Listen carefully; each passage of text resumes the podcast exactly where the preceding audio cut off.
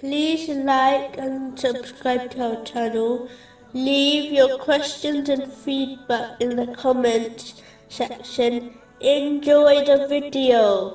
Continuing from the last podcast, which was discussing chapter 2, verse 99. And we have certainly revealed to you verses which are clear proofs, and no one would deny them except the defiantly disobedient. Another quality of the Holy Quran, which helps prove its authenticity, is that it declared the outcome of future events.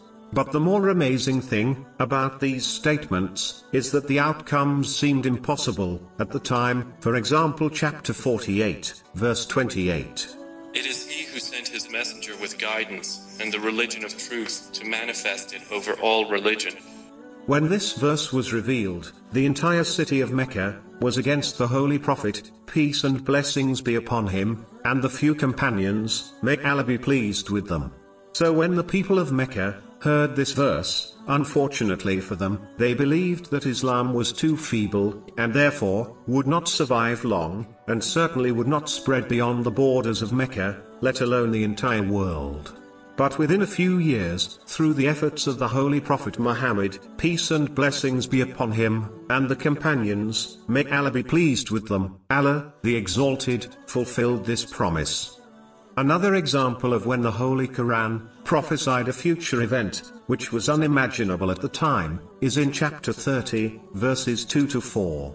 The Byzantines have been defeated in the nearest land, but they, after their defeat, will overcome within three to nine years.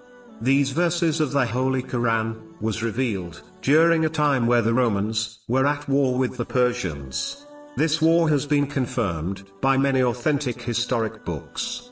At this particular time, the Persians were on the verge of winning the war. At one point, Rome itself was surrounded by the Persians. But Allah, the Exalted, declared that the Romans would eventually reign victorious. The non-Muslims of Mecca, who themselves were idol worshippers, favored the Persians, and agreed with the majority, that it was impossible, for the Romans to win. But Allah, the Exalted, as always, proved these verses true, and allowed the Romans victory. The next podcast will continue discussing this verse.